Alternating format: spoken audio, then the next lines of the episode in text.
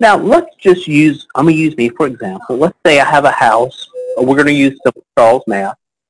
$300,000 is what my house is appraised at.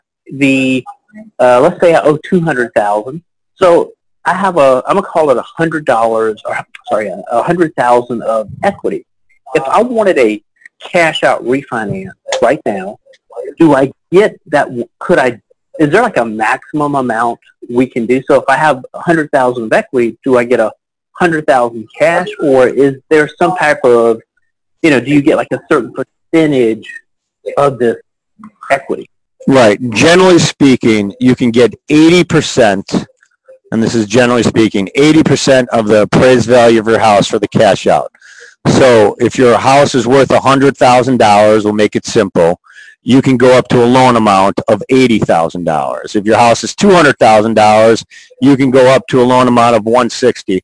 However, there is a new program out, and FHA will do it too, that you can go up to 85% cash out refinance if you have good credit on a conventional loan.